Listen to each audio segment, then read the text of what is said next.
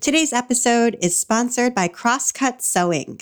Located in Melrose, Massachusetts, or online at crosscutsewingco.com, Crosscut offers fun and modern fabric for all of your sewing projects. In addition to quilting cotton, Crosscut offers a wide variety of apparel fabrics like denim, chambray, jersey knit, canvas, corduroy, flannel, and more. Use the code WSN18 to save 20% on your next fabric purchase from Crosscut Sewing Company. Thank you so much, Crosscut. And now, here's the show.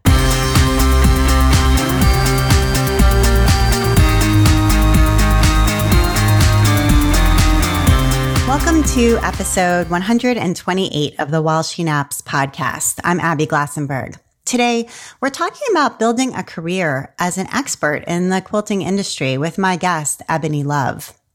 An award winning author and quilter, Ebony is recognized as one of the leading experts in fabric die cutting techniques.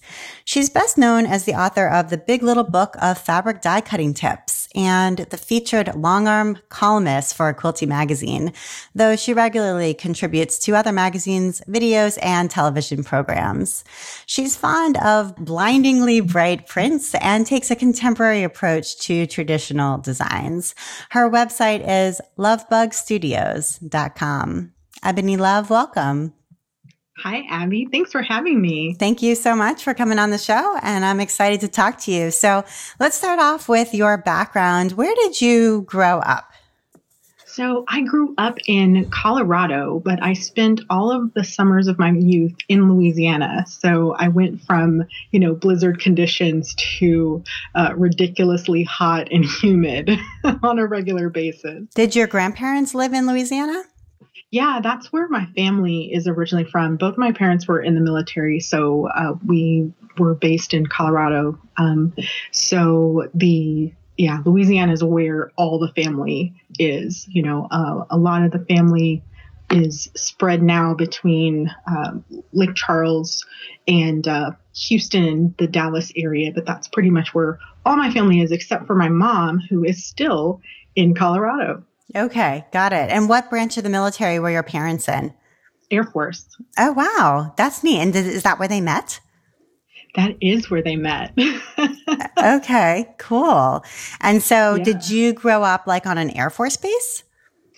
Not really. So, so neither of them was uh, career military, but they were both in uh, during uh, the Vietnam era. So, uh, my mom was an X-ray tech, and she was stationed uh, at Fitzsimons Army Medical Center, which is actually not. Um, not there anymore. They they uh, that base closed, I think, in the 90s or the 80s, something like that. So, um, so that I think it must have been the 90s. I'm forgetting how old I am.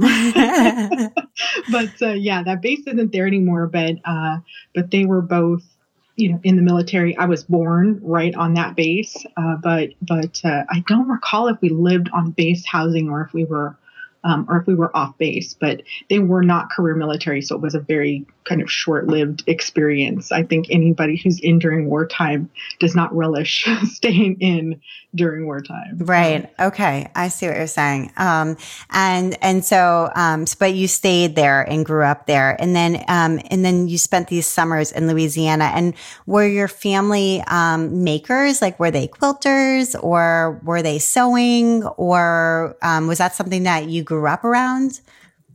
You know, it's interesting. I, I remember distinctly my aunt teaching me to crochet, and that was kind of the first craft, if you will, that I had. Um, I think that my grandmother sewed. I remember her having a sewing machine, but it was always buried under laundry uh, in the house.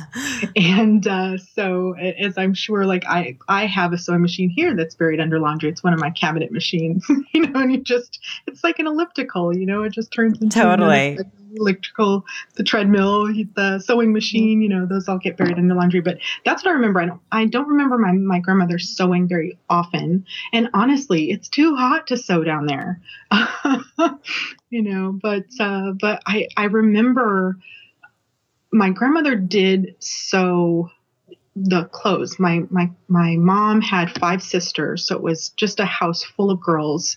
And so, you know, at the time that they were growing up, you know, making your own clothes was kind of the the cheaper way to go than store bought. And uh, so I knew that my grandmother sewed, but I don't remember. I don't have a distinct memory, unfortunately, of, of sewing with her. So I came to sewing through home ec classes.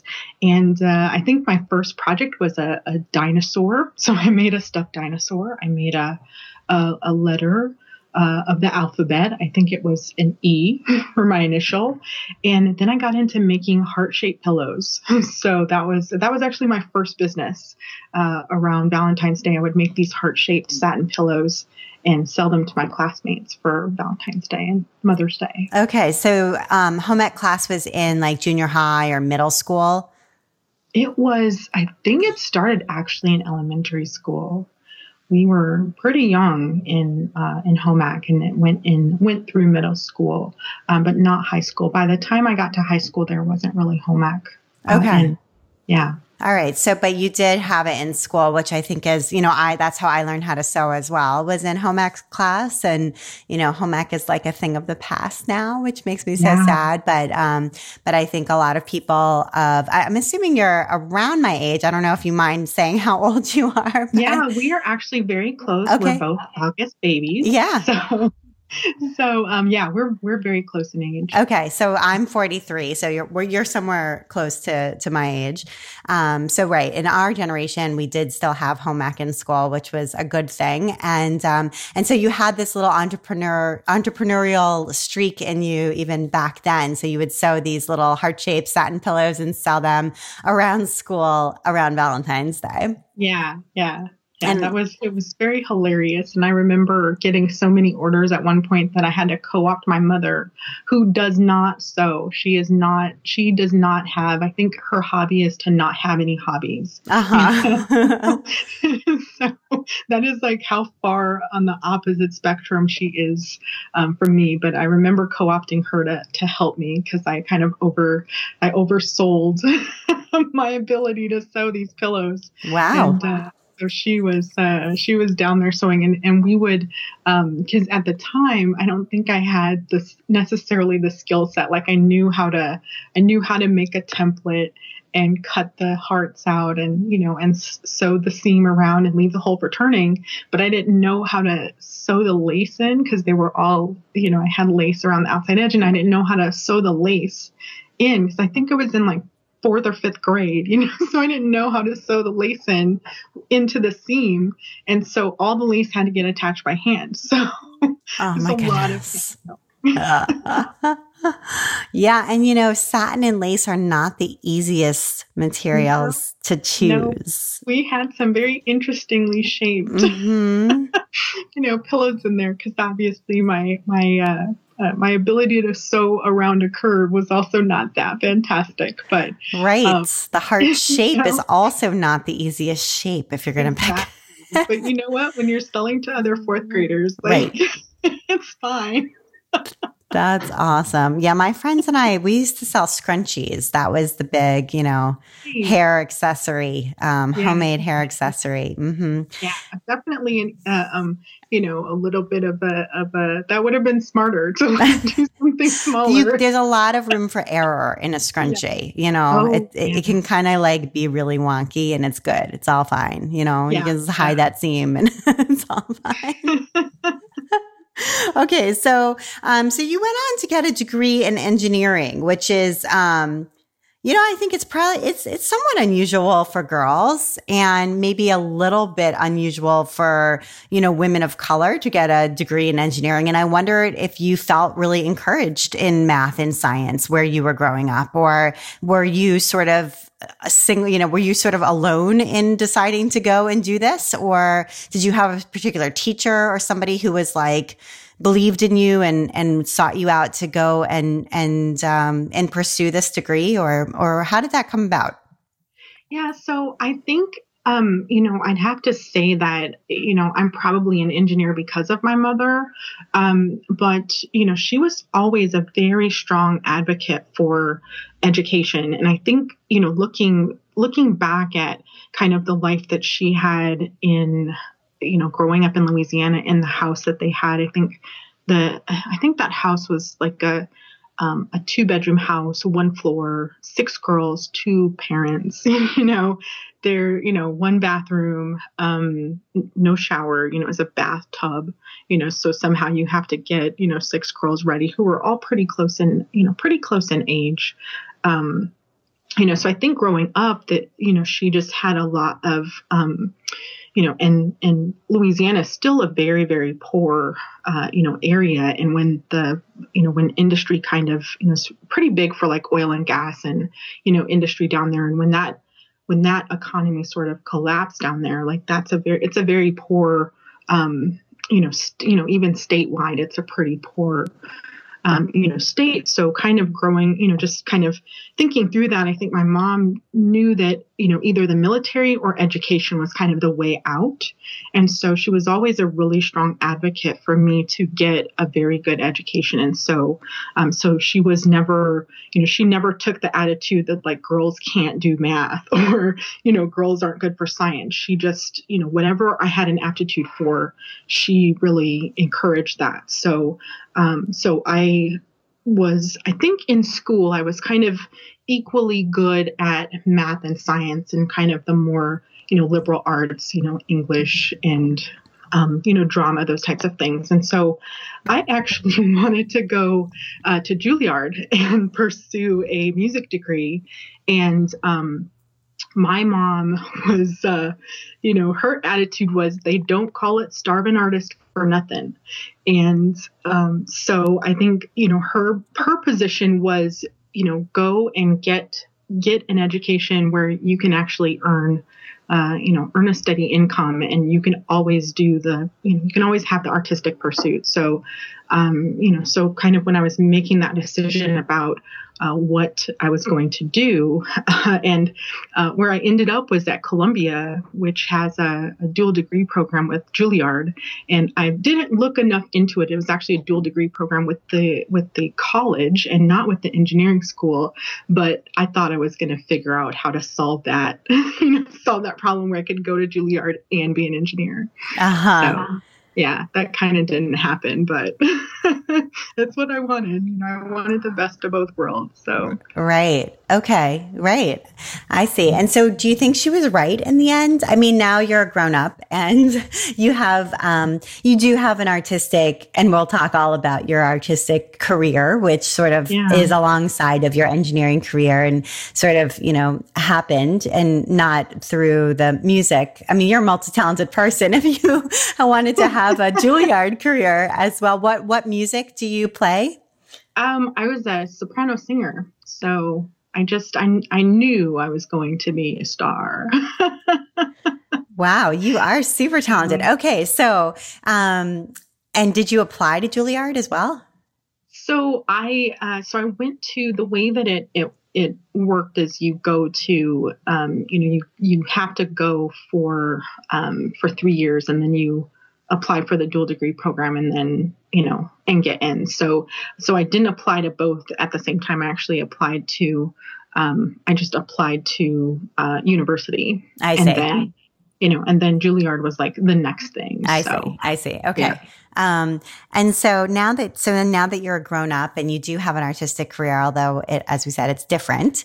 Um, do you think she was right? Like, you know, you're able to earn, you know, eh, with a specialized engineering degree, um, but um, but you didn't end up pursuing that dream. So, what do you think?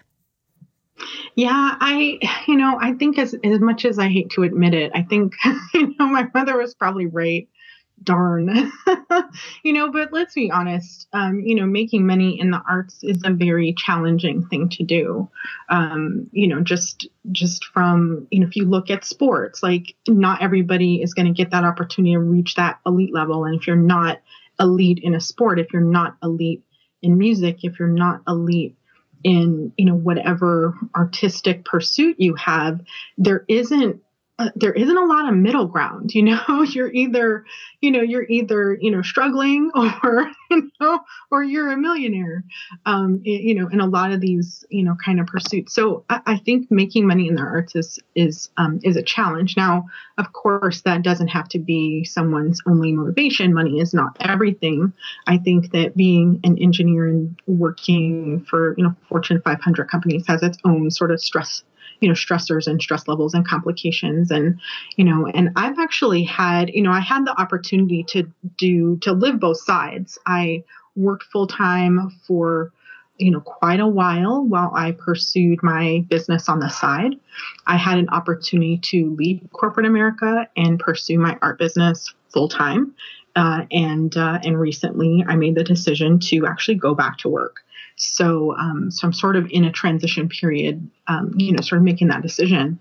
Um, but it's it's quite a challenge, I think, in you know in the business that we're in to find enough streams of revenue to make it work. And a lot of what we do as crafters and artists and quilters is a lot of it relies on you know you're relying on other people having a a feeling that they have enough disposable income that they're willing to part with it to you versus you know working in uh, uh, an industry that's a little bit more durable like everybody wants to eat. You know i work in consumer uh, consumer packaged goods so everybody has to eat you know so that's pretty stable um, you know versus uh, you know being in the quilting industry like I am has its you know its ups and downs, its expansions and contractions and things. And having a strong economy is very uh, not to get too deep, but you know there's a lot of factors that um, you know that that that cause pressure on the creative arts. So it can be very challenging to support oneself, especially if you are you know single and you know sole breadwinner you know having to keep yourself uh, in in uh, you know food and clothing and all of that so not to get too deep and depressing but you know no i mean i think it's a challenge yeah, yeah, no, I think it's a challenge too. And it's a challenge not even if you're single, but also if you are supporting other people, you know, in yeah. your family, um, and have to provide, for example, health insurance for multiple family members, um, or are a caregiver, you know, so there's a lot um, at stake and no matter who you are, um, really. So, yeah. and it, it, can be very stressful, uh, either way. So, um, okay. So I, I do want to dig a little bit, um, more into that. So, um, so you had a, a day job for a long time. Um, and I know you mentioned you were working for a consumer packaged goods company. And just to clarify, that's kind of like, um, so explain what consumer packaged goods is. It's kind of like, um, like a food industry, right? Is that yeah? okay. Yeah, it's a food industry. It's basically like the middle section of your grocery store. okay, so like yeah, like um, like Cheez-Its or something like that. Exactly. you know? Okay. Exactly. All right, just so people have an image in their minds of what what is that. Um, all right, and so you were working for a, a big company like that, doing um, doing IT, and you had that day job as you were building a um, a, a quilting um, uh, uh, business uh, at the same time, Lovebug Studios at the same time. Mm-hmm. So, um, so let's talk about um, how you started to build that um, business. So you talked about, you know, as growing up, you didn't really quilt necessarily, but um, but then your friends started having babies, and you yeah. decided to make a quilt for for some of them. And is that the way that you sort of got into quilting?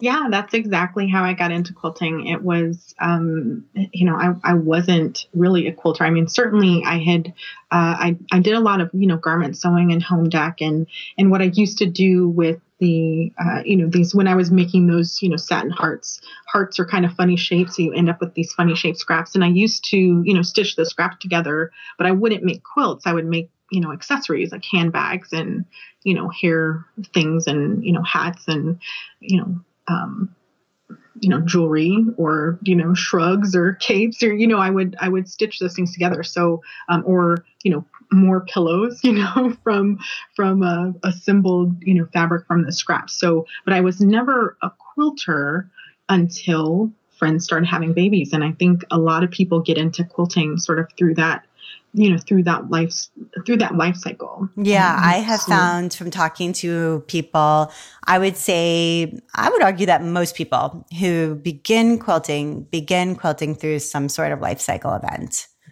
yeah, yeah. It's like you have to have a purpose. Like I, I, don't know anybody who just, you know, sort of wakes up one day and goes, I think I'm gonna make a quilt. you know? I think it happens every sure now and then, but um, but a lot of times it's like someone's having a baby or some sort of special event is happening, someone's getting married. Yeah. And they want to commemorate that special occasion in their lives. And a quilt just seems to call to them. And so they decide they're going to learn to do this. And that's the beginning. Yeah, yeah, and it actually was not my intention to um, to have a um, to have a quilting business. Um, I just I made a quilt, and I took it to baby shower, and it was an alphabet quilt. So, uh, you know, it's basically you know all applique, uh, all different. Uh, you know, it's funny because I tell people now I'm not a scrap quilter at all, but that was definitely a scrappy quilt. So all the letters were uh, were made from different fabrics and I appliqued them on and you put them to squares. It was a very symmetrical design because I'm an engineer. I do grid work. That is that is who I am. And um, you know, I take it to this baby shower and I'm just thinking, you know, I just made this quilt. Not that I just threw it together, you know, hey, I'm gonna spend a couple hours, you know, working on this quilt. But you know, I was just thinking, you know, this is something handmade that I made for my friend, and the reaction at the baby shower was just like, oh my gosh, you know, where where did you get that? And when I said I made it, everyone was just so amazed. They're like, you should sell those, and that is like the, you know, that's like the worst. I know we've all heard it, right? Like you should sell those. And you're like, that took me a hundred hours, but okay. that was the absolute worst sentence you could have said to me because I took it seriously. Um, and not that you can't sell quilts, but you know, selling quilts is just its own sort of special category that I eventually found out. I want to take a minute now to talk to the owner of Crosscut Sewing Company, today's episode sponsor. Here's Stephanie. My name is Stephanie Thiessen, and my business is Crosscut Sewing Company. Crosscut Sewing is a fabric shop and sewing studio located in Melrose, Massachusetts. We have a variety of sort of more fun and modern quilting fabric from manufacturers like Cotton and Steel, Art Gallery Fabrics, Robert Kaufman, Free Spirit, Andover, and Moda. In addition to quilting cotton, we offer a variety of apparel fabrics like denim, chambray, uh, jersey knit, canvas, corduroy, rayon, um, and flannel. Um, we also have a classroom, and sewists can rent the classroom by the hour and come and work here. Uh, we also sort of have a focus on teaching beginners to sew, and that's um, beginners of all ages. Um, we like to empower new sewers to build a lifelong relationship with sewing. We want it to be fun and not frustrating, so we have everything here that you would need to take a class or come and sew in the shop. So you don't have to bring anything if you want to come here. We have an after school program that runs four days a week. Our adult classes are sort of an open format so people work on different things and learn from each other and use machines that they might not have at home, like sergers and cover stitch machines. And how did you come to open a, a fabric shop? Because I think it's so many people's dream to open a fabric store. So it's always interesting to hear how somebody actually did it. Um, so it's kind of a funny story. I I was a graphic and web designer and I was working from home. And with my extra time, I would make things and sell them online, um, like on Etsy and craft fairs and things like that. So then I started buying fabric wholesale and then I had extra fabric. So I sold the fabric online as well. And then I really started focusing on that. So I started as an online only business. Um, a few years ago, and then it was in November of 2016 that it the business was big enough to move into a retail space and um, start teaching as well. We are at 200 Green Street in Melrose, and online we are at crosscutsewingco.com. The coupon code is WSN18, and that will take 20% off of fabric. Thank you so much, Crosscut Sewing. And now back to my conversation with Ebony.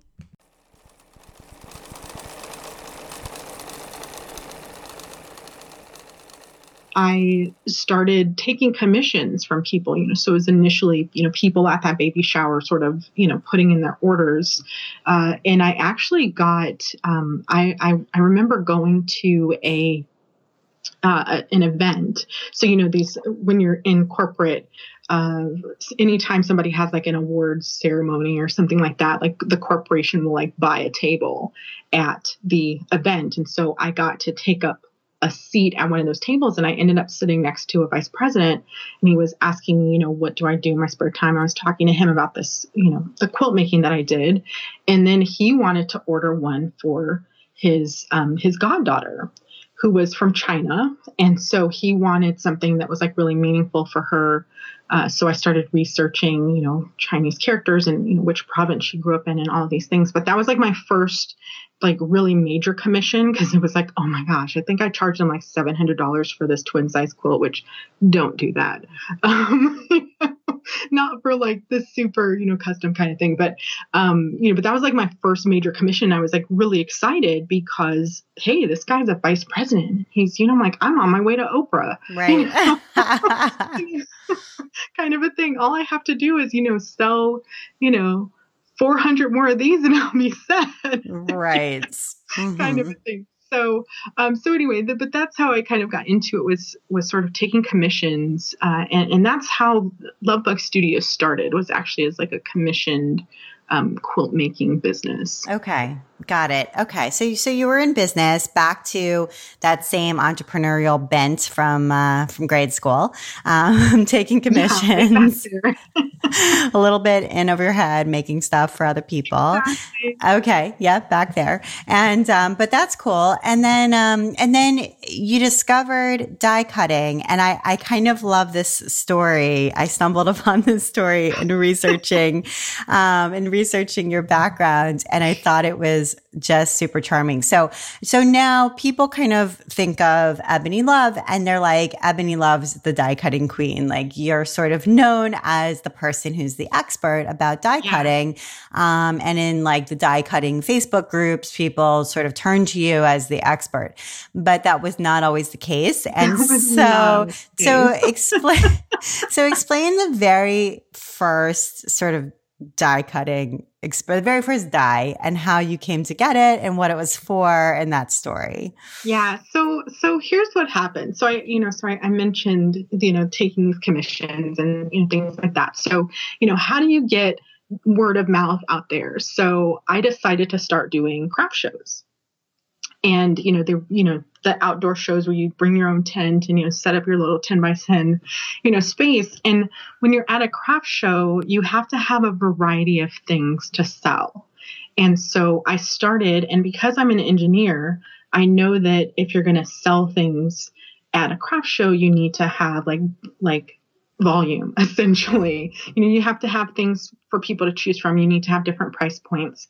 And so i was brainstorming and trying to figure out like what could i make that's at that would be really quick to make and uh, but that i could put at a reasonable price point but still make a profit. So uh, so you know pulled out my spreadsheets and did all these things. And so i came up with this idea to do and you know, I tell everybody this is my million dollar idea and you're welcome to take it. You know ideas are free. So i always put this out here. I've, I've never seen anyone take me up on this but my idea was to have um, to make fabric fortune cookies and the like the twist is that they turned into coasters. So they were like dual purpose. And i actually found like these chinese takeout containers that were clear. And so i had you know these so you get like a pack. You could order a six pack or a four pack of these fabric fortune cookie coasters. But the, if you know anything about fortune cookies they start with a circle. So so cutting circles was very important. And when you're cutting a circle out of fabric I actually had a layer fabric and a layer felt because you need something to sort of keep the moisture from messing up the table, right? So felt was like my, uh, you know, they didn't have cork fabric at that time that I was doing this, so the felt was actually kind of the barrier. Um, and um, but the thing about circles is it's very difficult to hand cut circles. So I started looking around for different tools for cutting circles, and so I tried everything on the market. I tried um, I tried acrylic templates. I tried, you know, circular compass like rotary cutters. I tried just all different sorts of things, and nothing nothing worked. And then the other challenge was that I needed to finish the edge. And so, you know, stitching around them and turn them inside out is very time consuming. You know, stitch around, turn it inside out, finish the, you know, close it, top stitch it. That's very time consuming. So it was very important that the edge be sort of self finished. So pinking the edges was very important. And I took a pair of pinking shears and tried to cut through the layer of felt and um, the layer of fabric. And I had these just bright red bruises on my hand. If you've ever held a pair of pinking shears and tried to cut anything, it's brutal. it's pretty brutal. Um, and so I just was searching on the internet trying to find some way for me to to produce these these pinked edge circles in a faster way. And i found this company that said they could make a a custom steel rule die. And i had no idea what a steel rule die was but it sounded like the thing you know like that sounded like the solution. So so i called them up t- you know talked to them a little bit about what i wanted. It was a five inch circle with a pinked edge. They sent me a drawing. It was fantastic you know, I was just very excited. And, you know, this is something that people kind of learn about me as they get to know me. But I'm very much like if I have an idea about something, I just take it and I run with it. So, no, I didn't do any research about whether anybody wanted these fortune cookies or whether it's a good idea or not. It was just, I had the idea. I have a way to execute it. Let me go ahead and do that. I get this die in. So the company makes the die and the die comes in. Uh, you know, I'm so excited. I open it up. It looks great. Problem is, I don't know how to use it. So I call the company and I'm like, this is so great. How do I use it? and so their response was, well, you use it. You need a die cutter. And I was like, well, what's a die cutter? so that was that was my entry into being the fabric die cutting expert. I knew nothing. So you you nothing. ordered a die, but you didn't order a die cutter. I didn't order a die cutter. I didn't even I didn't even know what that was. And so but you know, but somehow like I don't know what I thought. Like, you know, maybe maybe I thought like you just pressed it down like over the rotary mat and it was gonna right. be sufficient, you know? Right. And so I don't know what I was thinking, but it but what I knew is that they could make me the thing that was gonna be the answer right. to my problem. but but I didn't really, you know, so this goes back to like the whole, you know, I just I took it and run with it. It's like they said they could fix it for me. So yeah, and I kind of took a bath on that because at the time you could only get custom dies made for one machine, and it was the Big Mama. And if you were trying to get ready for a craft show, like you not you're not sitting there waiting for a sale, right? So I paid full price for everything. Uh, you know, there, but I got exactly what I wanted. And kind of the funny thing is, like, after that first craft show, I was over the fabric fortune cookie. Right. So. you did not become the fabric fortune cookie queen. You know I that not. that's not your signature product. I did not. And they had for there were fortunes. I wrote all the fortunes that went into the fortune cookies. So, you know, yeah. it was but you know, somebody's going to make a million dollars. I think I'm you sure. need to. I think you need to, to make them and give them out at the end of your classes that you teach. You know, just like oh give one God. to everyone. That is such a good idea. I should totally do that because I tell this story. You know, I'm sure you tell this story, and I just feel like at the very end, on the way out, parting gift, you know, with the fortunes and them. That's so sweet. I mean, it is a cute idea. So, like, why not just go with it? You know, since yeah, you have the die. well. But you know what? You know, I could say that that was an expensive lesson, but it's it's you know, it was a, a path to a career um, you know, because what I what I quickly realized after, and it wasn't just the fabric fortune cookies, but you know, honestly, if you go to a craft fair and try to sell a quilt for the time and effort that you put into making it, you find out pretty quickly that people are not um, you know, they're kind of disdainful about, you know, you charging a certain price for, um, you know, and, and, I make the distinction craft versus art. I did a lot of craft fairs, um, and honestly, the quilts that I make, um, you know, while there there's an artistic vision behind it, I wouldn't go so far as to call them art quilts. Um, you know, so so it's like the, they're different markets, and the craft fair market is not about paying you know fair rates for for handmade quilts. So um, you know so i learned pretty quickly that unless i was seriously going to be oprah's quilter um, i wouldn't be able to make uh, you know to make money um, you know make a profit if you will off of selling you know quilts one at a time. And so that's what started me thinking um, kind of two tracks. Like one is how do you create um, passive income income or ongoing revenue um, and that is you know not through this one-to-one interaction it's a one-to-many interaction. So that's how i kind of got into um, pattern making or pattern design um, is that you know trying to create that i only have to do this once and i can sell it multiple times versus creating something specific for one person and not being able to do that you know ongoing. Um, so that was one track. And then um, you know i think the thing that really put me on the market was this book uh, the big little book of fabric die cutting tips. Um, and, and it and that kind of stemmed from you know another one of those t- you know get an idea and run with it. But that book was really just a result of me participating in these online communities. And as these die cutters were getting more and more popular um, for quilters um, because I was doing a lot of experimenting. And I remember when I first got into it, obviously I didn't know what I was doing, but there wasn't a lot of information out there about how to use these things for quilting.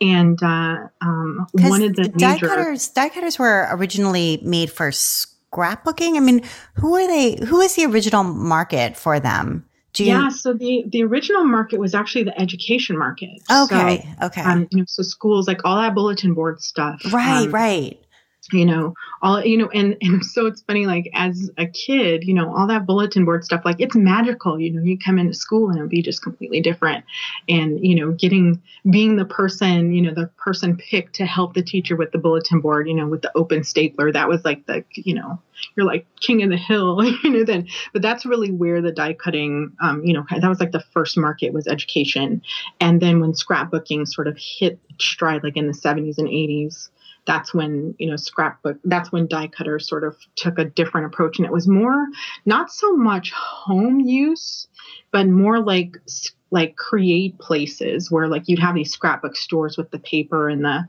uh, you know, and the huge collections of dies, and it was like a destination. So you would actually, you know, go and scrapbook at the scrapbook stores, and then, right, you know, get, you know, they would be, you know, you would actually get die cut pieces, right? It wasn't like the idea wasn't that the home person would be would would cut their own shapes. You would go to the scrapbook store and you would get, you know, you get the beach ball and the right. Um, so it was it was almost like a, a communal use. Like the scrapbook yeah. store would invest in this big machine that was pretty expensive. And so you would go, you know, with friends or something like that, or, you know, by yourself and spend some time there, like, uh, you know, on a weekend or at an evening and cut, you know, cut these shapes and stuff like that. Yeah. And, and yeah. so that's how you would get them.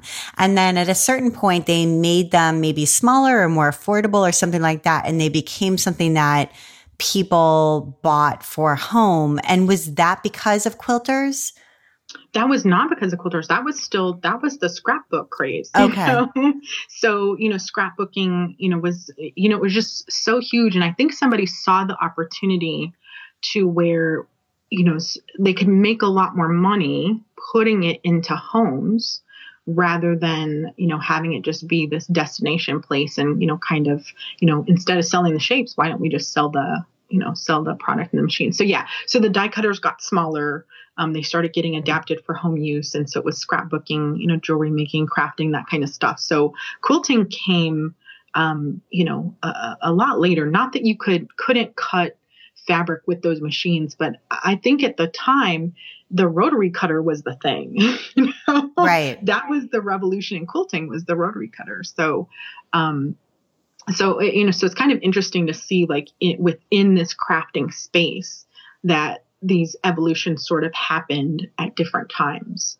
Um, so i think the the quilting part you know probably was you know 90s um, you know 2000s is when you know that kind of aha moment.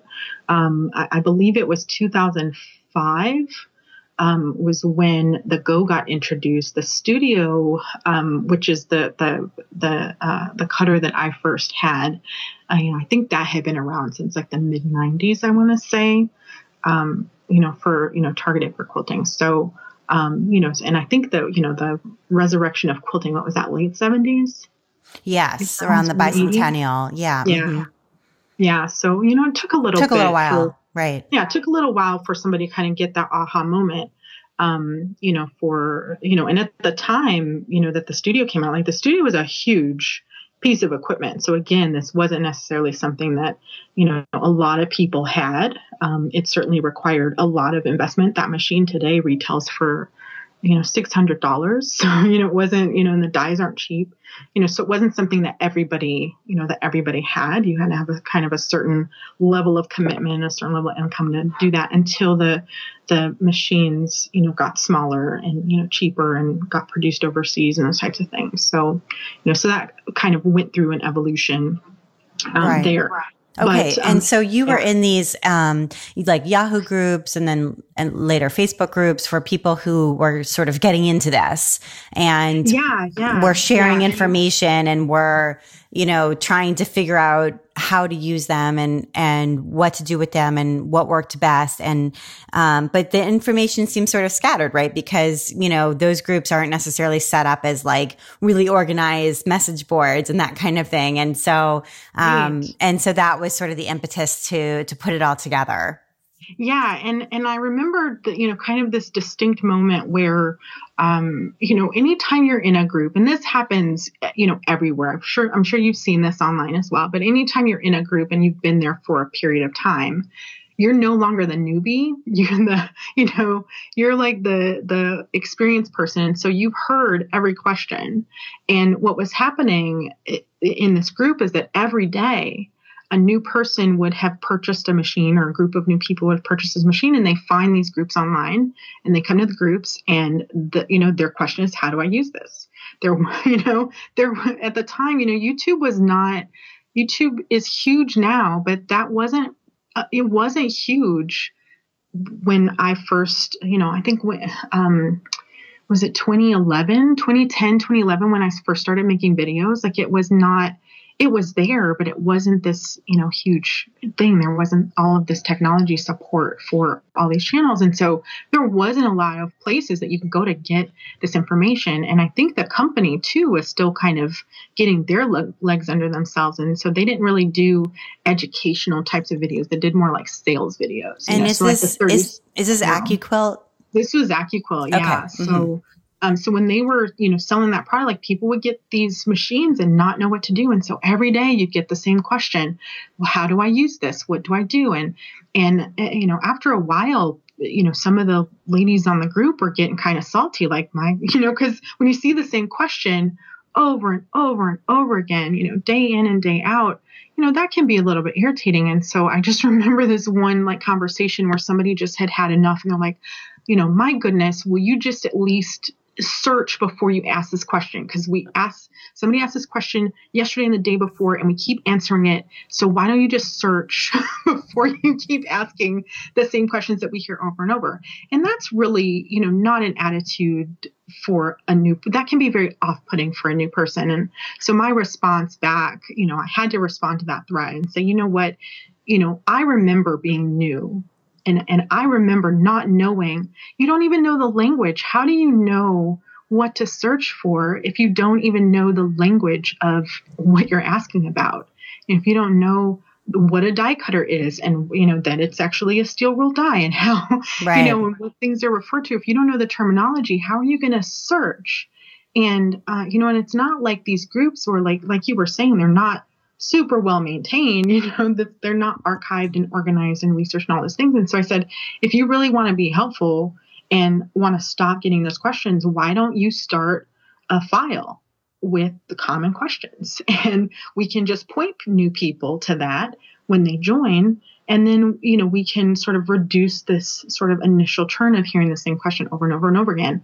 And, you know, I waited a couple weeks and you know no you know there's like radio silence right? Like you ask somebody you know why don't you do it?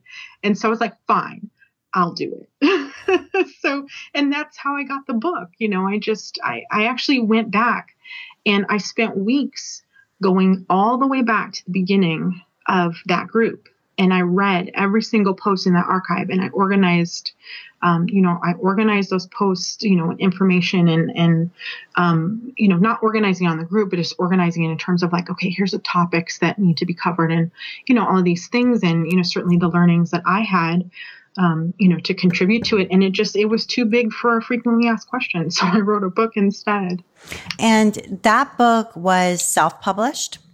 It was. I actually did a Kickstarter. you did a Kickstarter for it. Uh huh. Yeah, I did a Kickstarter for it because it's like it's a very niche. I mean, honestly, yeah. die cutting, it you know, die cutting for quilting is like a niche within a niche within a niche within a niche. So the market for the that book at that time, I was like, there's, and I did approach a couple a couple of traditional publishers, but nobody wants to publish a reference book, and and that's what I wanted to put out there was a reference manual um, you know, for this equipment. So you and did, all that. Did you ask AccuQuilt about it? Did you go to them and say, "I'm going to create a book that shows quilters how to use your your your machines and your dies?" Yeah, I did. I did, and I think you know initially, um, you know, and this is you know this this industry is so small. It is so small you know, so some of these things um and and i'm also a very strong advocate of intellectual property and and and so what happened was you know i went to and because initially i only knew AccuQuilt that was the only company that i knew that made you know dies because i came into this from the quilting angle and not from the scrapbooking education side. So i actually you know and i had no experience or exposure to um, to these uh, you know kind of to this world. I just i knew the cutter that i had and the, you know that i had been using.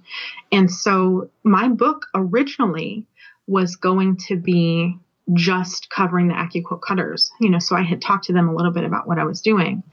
And i and i actually went to a spring quilt market. And my book was i was going to publish the book in june. And i went to spring quilt market and i walked down this aisle and i walked back and i was standing in front of Sizzix. And i was like what's a Sizzix? It actually blew my mind that there was something uh, like there was something else but there was know, a that there was a competitor.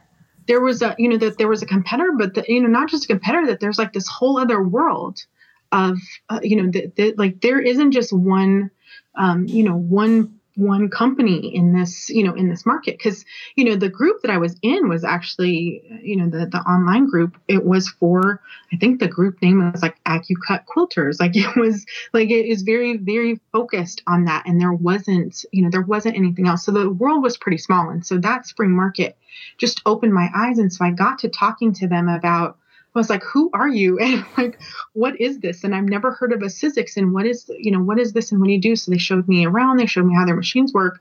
And at that moment, I recognized that if I'm going to put out a reference book to educate people, you know, so they didn't have the same experience that I did, that I needed to understand the whole market and not just this one piece of it. And so I, and when you independently publish, you can make these kinds of decisions. So I actually delayed the publication of the book um, so that I could learn about. So I actually spent that summer, um, and Sizzix was super great. They sent me, they're like, you know, pick, you know, circle what you want in the catalog, and we'll send you um, the the Big Shot Pro, and you know, we'll just get you situated. And they were super, super supportive, um, you know, of that. And you know, they have always been like super open and super encouraging, and just you know, just very, very great partners to work with. And I think at that moment, that, you know, it was probably not exactly at that moment, but um, by me making that decision to open up my world to other um, cutters, um, it changed the relationship that I had with AccuQuilt. And so it was not um, exclusive. You know, yeah. It, yeah, it's not exclusive. And if you look at their business model, you know, honestly, and this isn't, you know, everybody's got different business models, but you look at their business model, their you know go line is a proprietary system. It's a closed system. When they make licensing agreements with you know their um, when they do licensing deals it is a closed system. There is no um, room from you know from a marketing strategy for other you know so making that decision to open up um, my book to other possibilities, you know, sort of it changed my relationship with them. And it I was see. no longer, you know, sort of this, you know, let's get, because I was just like, let's educate.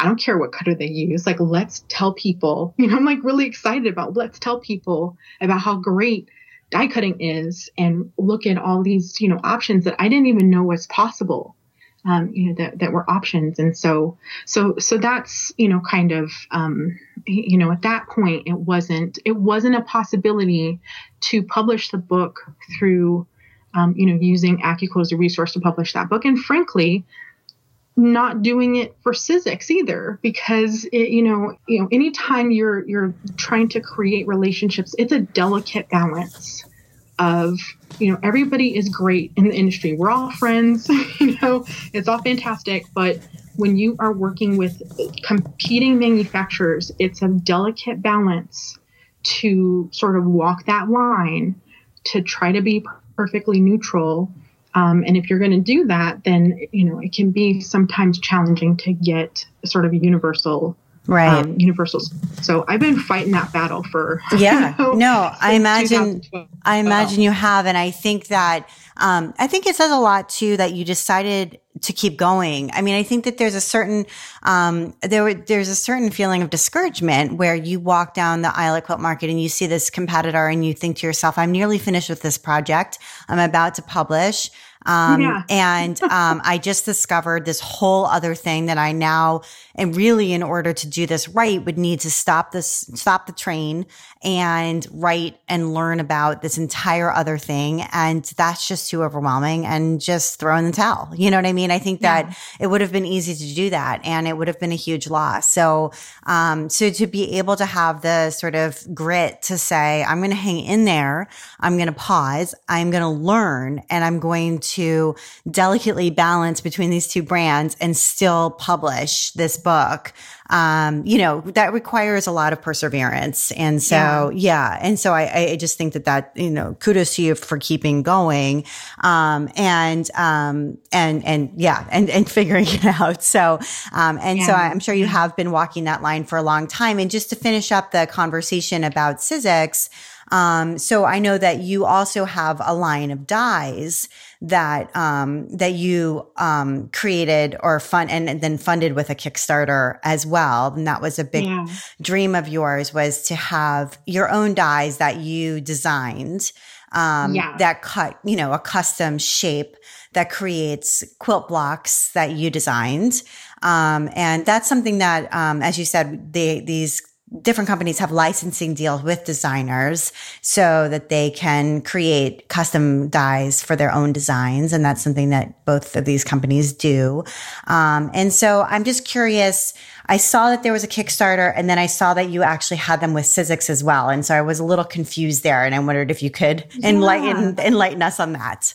Yeah, yeah, and and that was it was kind of interesting, you know, the the that was another line that I had to sort of draw. And the the thing to to understand is that I have a different arrangement with Sizzix than any other designer has. And so when I when I tell you that you know they they have been really open to a lot of to trying different things and um, you know doing things in different ways. And what was really important to me and what i was actually trying to do was um, not have a licensing deal because i i am you know first i think of myself as an educator as a consumer advocate and it was very challenging to sort of make the decision that i'm going to pick you know pick a company you know, or, or pick a format. That was a very um, hard decision to make. And actually, what I was trying to find was a manufacturer um, for dies. There's not that, you know, there's not many factories that, um, you know, that that make dies.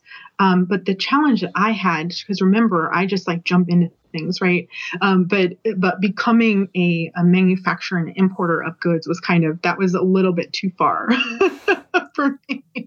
And so um, so I went to Sizzix and I said, you guys, you know, you manufacture um, you know dies, you have um, you know your production schedule is there a way that we could work out that i could get production time on your lines to produce these and so i have a manufacturing agreement with Sizzix.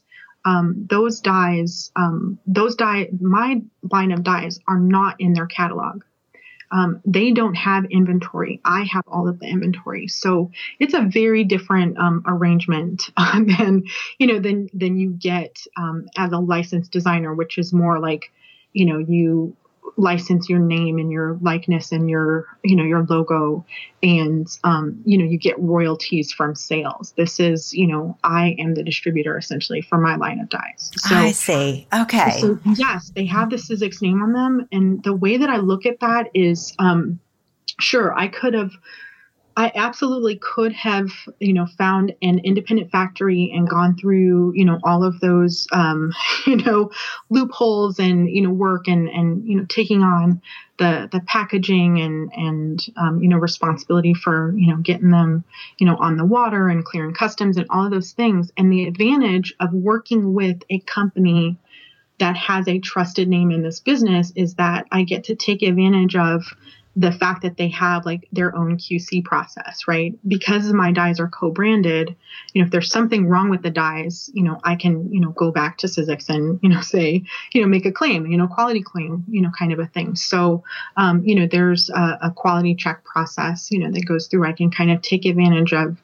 you know, them. They have, um, you know, CAD designers who you know they you know they know all this stuff. So i don't necessarily have to like fit, send them completely perfect drawings. I can send them an idea and you know and work through the layout and all of that stuff with them. So so to me there, there was an advantage of having that relationship um, but at the time that i launched the kickstarter it was not a signed agreement. And so i couldn't just come out and say right you know, i'm getting dies with Sizzix it was i'm i'm in the process of getting a line of dies manufactured is kind of the you know the approach that I you know that I took. So yeah, a lot of people were confused by that, especially when they saw the packaging. They're like, "But these are Sizzix dies, and why?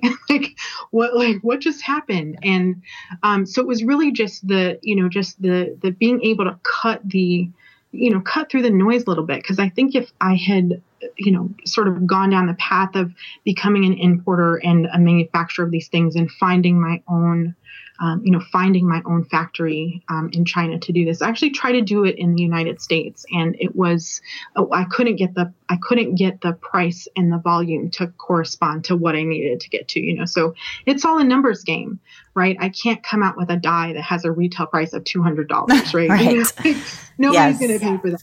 Um, or very few people would pay for that. I have a couple of people, you know, very close friends that I'm sure yes. wouldn't mind. I'm um, just to I'm working right now on an article about the trade tariffs, and this is um, very much center of mind for me. So I totally hear you.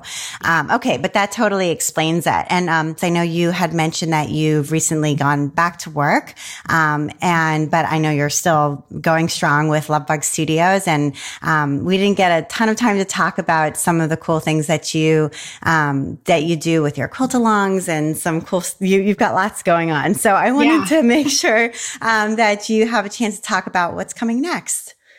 Yeah, so um, I've got a few um, sort of teaching engagements coming up. So um, I'm teaching for the first time at Wisconsin Quilt Expo, and uh, I was uh, I did a Facebook Live the other day in, in one of my groups, and you know was saying like this is the first year of you know Quilt Expo without Nancy Zieman, and so it's sort of bittersweet for me to sort of have my first teaching engagement, and it's the year that she has she is not with us. Um, so um, so that's kind of um, you know kind of a, that's kind of coming up in a couple of weeks, and so that's kind of very poignant for me.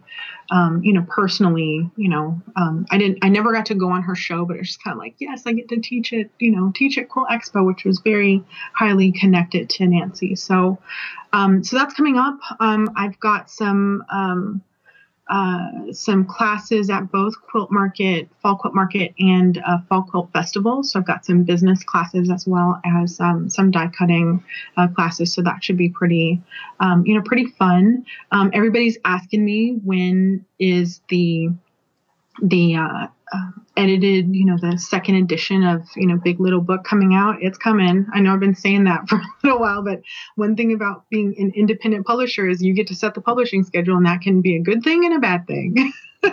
so, um, so yeah, it's it's coming. It's on my, it's, uh, you know, it's on my head and and at my desk uh, to to finish those finish up those edits. Um, I've got a fabric line coming out in the spring with Island Batik. Oh, congratulations! Uh, yeah, thank you. You know, that's like I never. That was not. I have to say that wasn't on the bucket list, but when it kind of when the opportunity came, I was like, okay, that's on my bucket list now. it is now, right?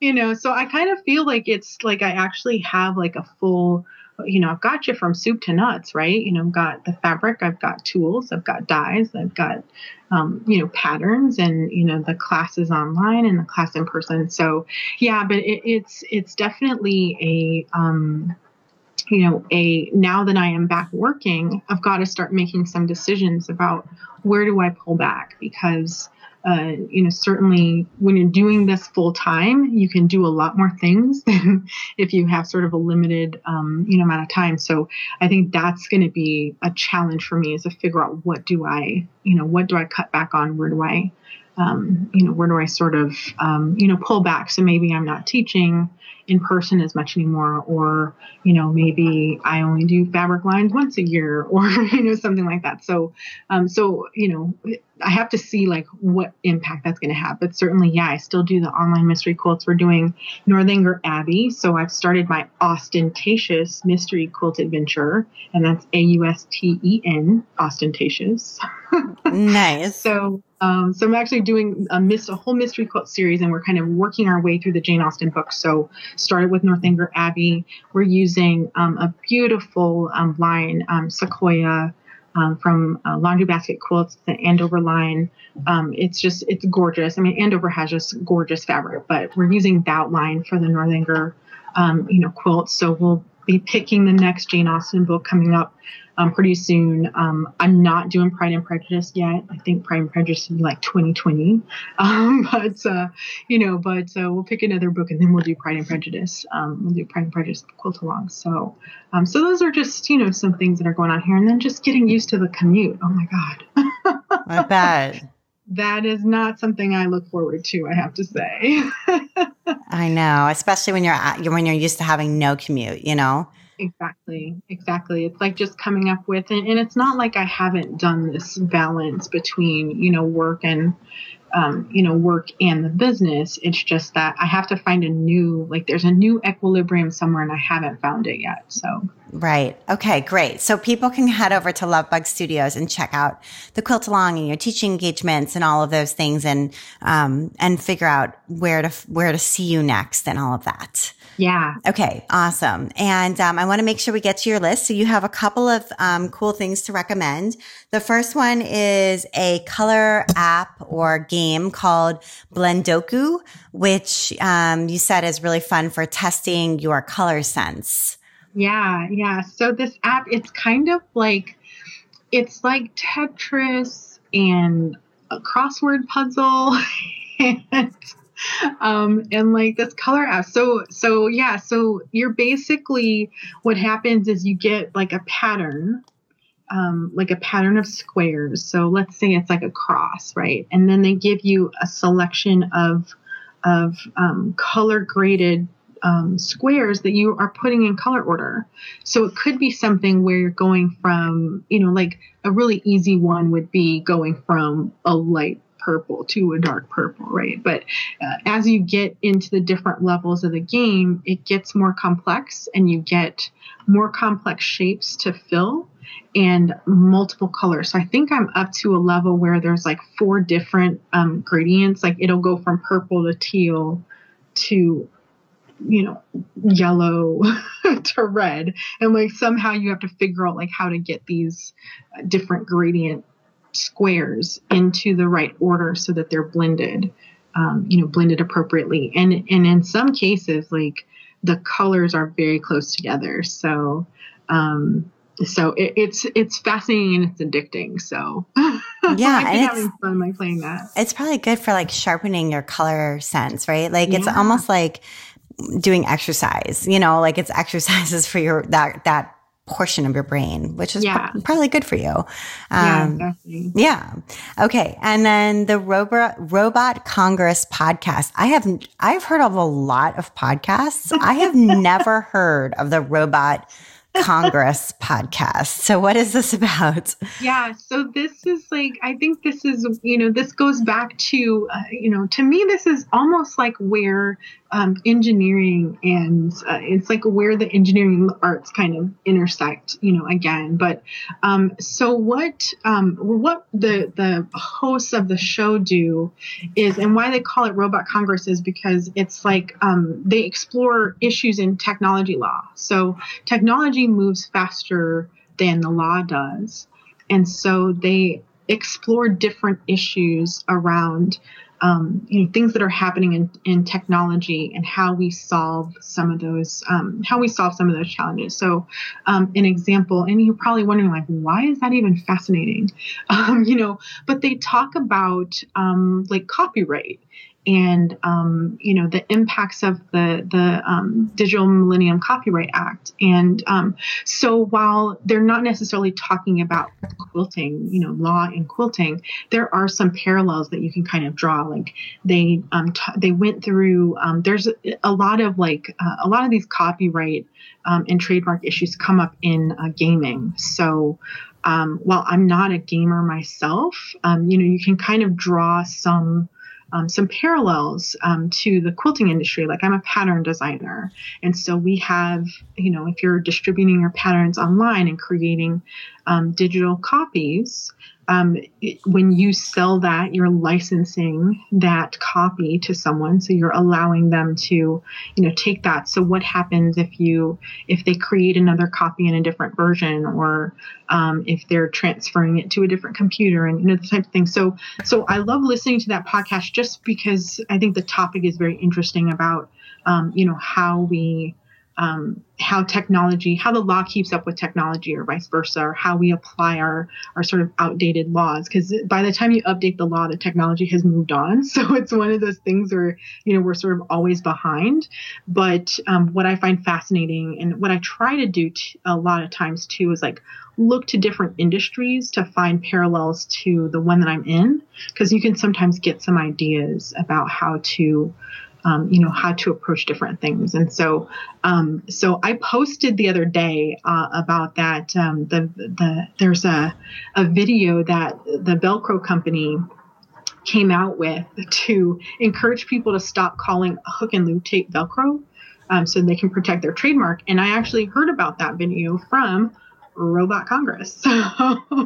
So so I don't know if you had seen that video before. Yes, I love that video. It's hilarious. And um, I never refer to Velcro. I always refer to it as hook and loop tape. Although when I wrote my book, they were very insistent about that. So I sort of already knew about it. But after watching that video, I was like, absolutely not. It will always be hook and loop tape. Because yeah, it's, it's, it's super brilliantly done and it's hilarious. Um, they did a great job with it. But yeah, that, no, that sounds great. And I, I do also really love that idea of looking looking to other industries um, to sort of think through your own industry, um, especially in craft where, you know, there's just not a lot of sort of serious research and journalism yeah. and um, law that's sort of applied to it um, however much I wish there were. And so um, I often, you know, sort of as a journalist, look to the tech industry and um, look at tech journalists and sort of see what how they're doing their craft and think about how I can apply it to our industry. And so I've learned a lot that way. Um, yeah. And so I I love I really like that idea, and I, I do that all the time. Um, yeah, and I I tell people a lot of times like you know yes you know I, I own a business that is sort of quilting focus, but I actually own a, a publishing company and a technology company. Yes. you know, well, like, we all own, yes, we all own technology yeah. companies. I mean, I, exactly. I, just, I do really approach it that way.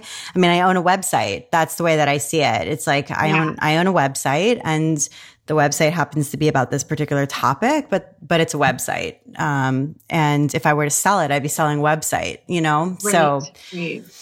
Absolutely. Well, Ebony, this has been super awesome. Thank you so much for taking the time to be on the While She Naps podcast. Yeah, this was so fun. Like, like you said at the beginning, it's it's like a, well, I don't know if you said this at the beginning.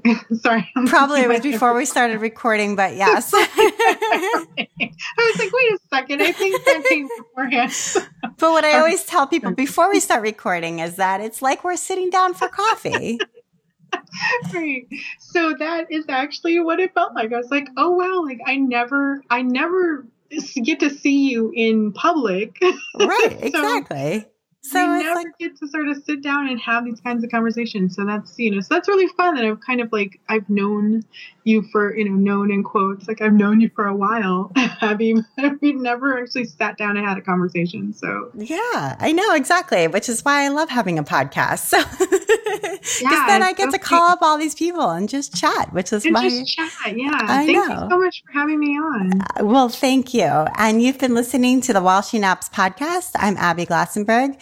Visit my blog, whileshenaps.com, where you can sign up for my email newsletter to get the best in sewing, blogging, and small business delivered right to your inbox each week. Today's episode was brought to you by Crosscut Sewing. Located in Melrose, Massachusetts, or online at crosscutsewing.com, Crosscut offers fun and modern fabric for all of your sewing projects. In addition to quilting cotton, Crosscut offers a variety of apparel fabrics like denim, chambray, jersey knit, canvas, corduroy, flannel, and more. Use the code WSN18 to save 20% on your next fabric purchase. Thank you so much, Crosscut Sewing. And if you enjoy the show, tell a friend about it. Thank you so much, and I'll see you next time.